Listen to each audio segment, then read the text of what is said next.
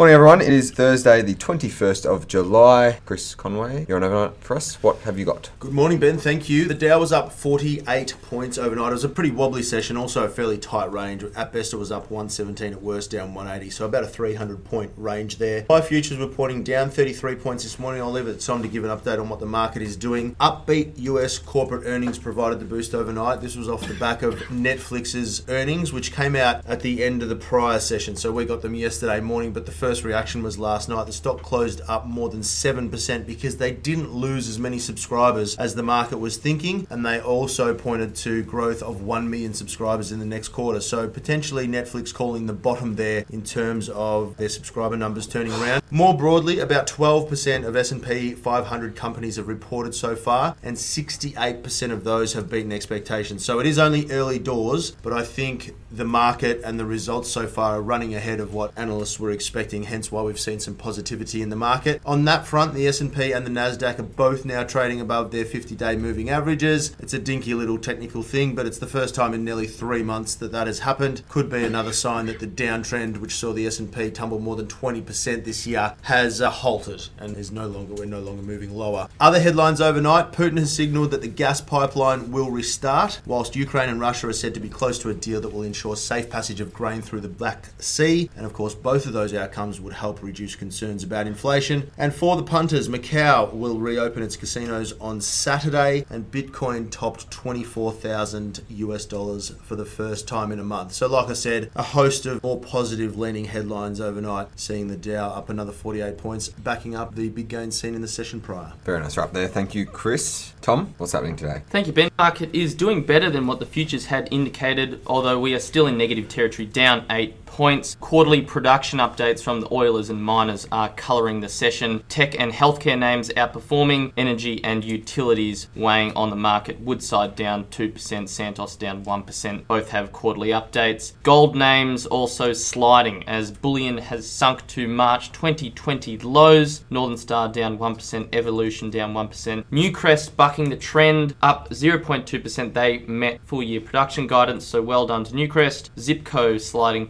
2.3% on their quarterly numbers. And Link LNK has agreed to a new deal with Dye and Durham at 4 81 cents. ANZ has completed their $1.7 billion institutional raising, and tonight we have the ECB and Bank of Japan handing down their interest rate decisions. And I think the expectation is for a more hawkish rate hike from the ECB, Ben. Very nice, thank you, Tom. Leighton, what have you got out of Brokerland? Thank you, Ben. Looking at Chris's chart of the day yesterday, Allkem brokers uh, commenting this morning. UBS said that the production report more or less evened out in the wash with higher realised spodumene prices but lower production numbers. There's a little bit of variation in the target prices this morning. Credit Suisse has the lowest one there with $10.40, which implies a 5% upside. But other than that, pretty much all of the other target prices are around 50 to 60% above the current market price. And also looking at 29 metals, that's 29M is the ticker for that one. Brokers are varying a bit on the production numbers this morning. Credit Suisse retained its underperform recommendation and a target price of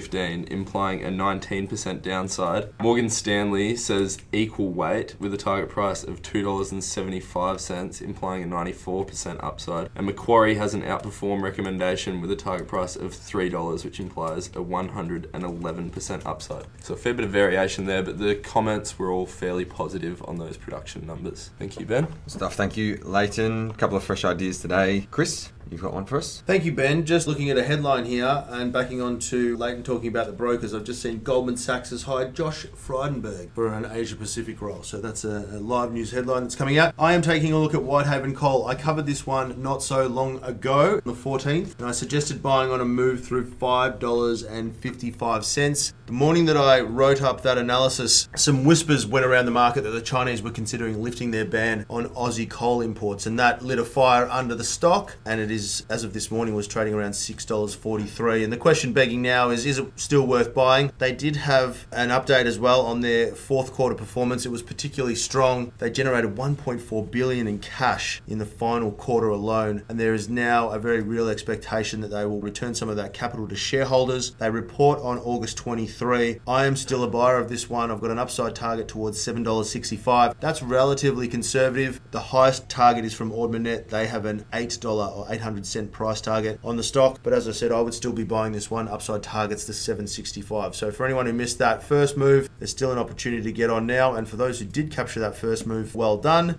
Great work. Thank you, Chris. Tom, you've got a fresh idea as well? I do, Ben. Well, maybe not so fresh. I wrote Challenger up as a buy, hold, sell back in May, and I'm revisiting this quiet achiever, which is up more than 26% in the last year, and that's versus the market down 7.5%. So quite significant outperformance there. It upgraded guidance at the start of the year. That was reaffirmed in May. It's got results on August 16. The main tailwind for the business is as interest rates go up, so does the attractiveness of its annuity products and its margins. So, for some examples, their three year term annuity will earn customers a 4.5%, and that's guaranteed today. And that compares to 1.4% a year ago and 3.75% in May. So, it's quite a big and a steep incline, and that's uh, making their products more attractive. Brokers see it fairly priced. Difficult to argue against where it is at the moment, so I'm saying hold. Nice one, thank you, Tom. We've also got our long term investor section in there today with our portfolio check in on the Forever portfolio. Good week there, up 1.5% as the market took a little bounce. Still a little bit of extra cash and fairly low risk profile in the grand scheme of things there, which has held us back a little bit compared to the market, but can't complain with a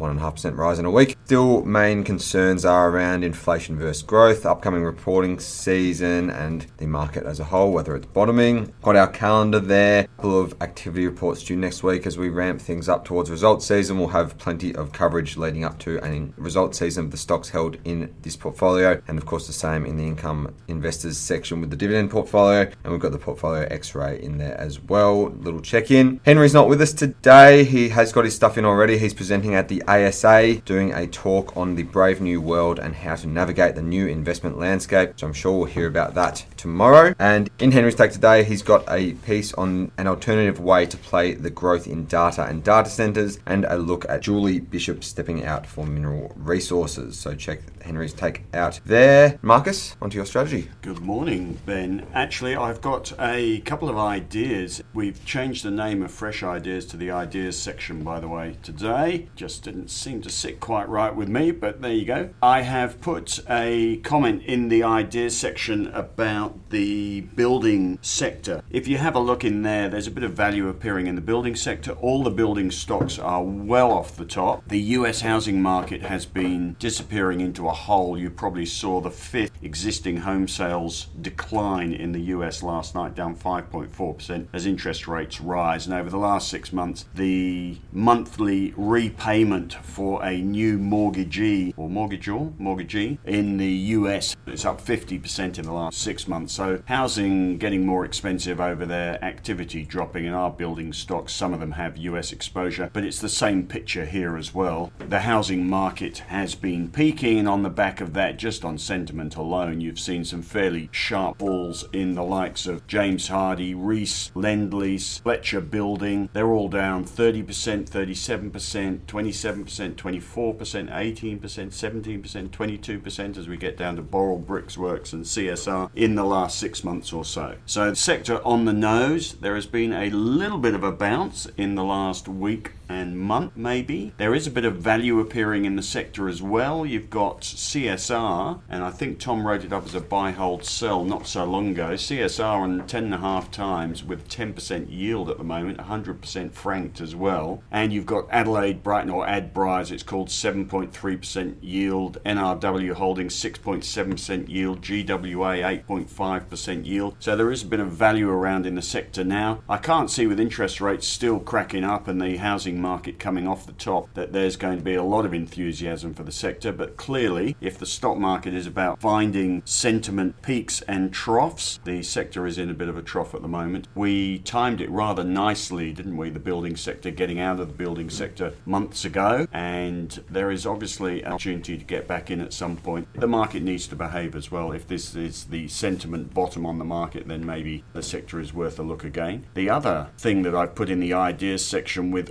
one word as a headline plus the chart is tempting exclamation mark. Oz Minerals has had a buy signal. It is one of the lead stocks that will lead the resources sector back up. There is no great macro reason to be buying resources yet. We still have recession fears around, but if sentiment is going to turn, that has turned the share price already in the last couple of days. It's obviously way too early to be getting investors involved in the market yet. There's no technical excuse on a longer term chart, but clearly there is a bit of a sentiment improvement in the last couple of days. And Oz Minerals have their second quarter update due at the start of next week. So Right. if you're getting interested, you might be worth waiting and making sure there's no great disasters in that Right. first as well. Otherwise, on the strategy section, I am itching to buy something, but this is a long term sleep at night, don't worry too much, don't do too much section. But maybe I'm being too short term, getting sucked in by the last couple of good days. It sort of cooled down a little bit last night, but there is no doubt the risk on sectors, consumer discretionary and technology, were at the top of the performance tables in the US last night, topping our tables today as well. And maybe there is a bit of a low going on in those sectors. Not enough for me to go and buy an ASX 300 or a Nasdaq or an S&P ETF, but definitely thinking about it. Otherwise, I would just note in the strategy piece there are a few hot stocks having a bounce, and we're going to have a question of the day about that. Yes, we are, and you're going to drive that. Right. So remember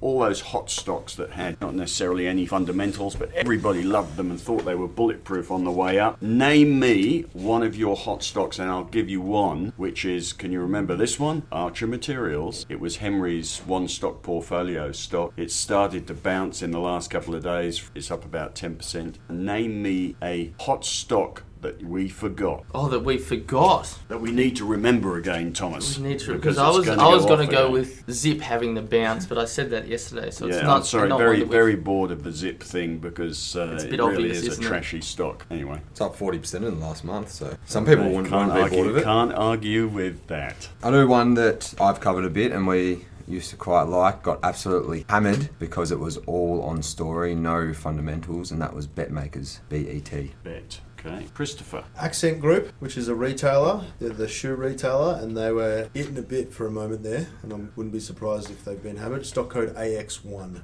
Thank you. Some of those consumer discretionary stocks are going off again. Yep. Short term stuff. Late. Ben did actually take my first option. Yeah, Domino's, I feel like flew during the pandemic. It's come off the top a fair bit. Along with JB Hi-Fi, Harvey Norman, Yeah. all of those retailers. Thomas. One that I got into and I quite liked at the start was Airtasker. And it was a business that was focused on the gig economy, a bit like hipages, but could do anything. And they got absolutely trashed. And what surprises me, they always had really good updates. They always beat guidance, and the share price kept going down. It's had the tiniest bottom. I think it's about 30 cents at the moment, but maybe there's value in it at 30 cents, not $1.50 when I bought it. And what's the code for our more sensible members that have never gone near it? ART.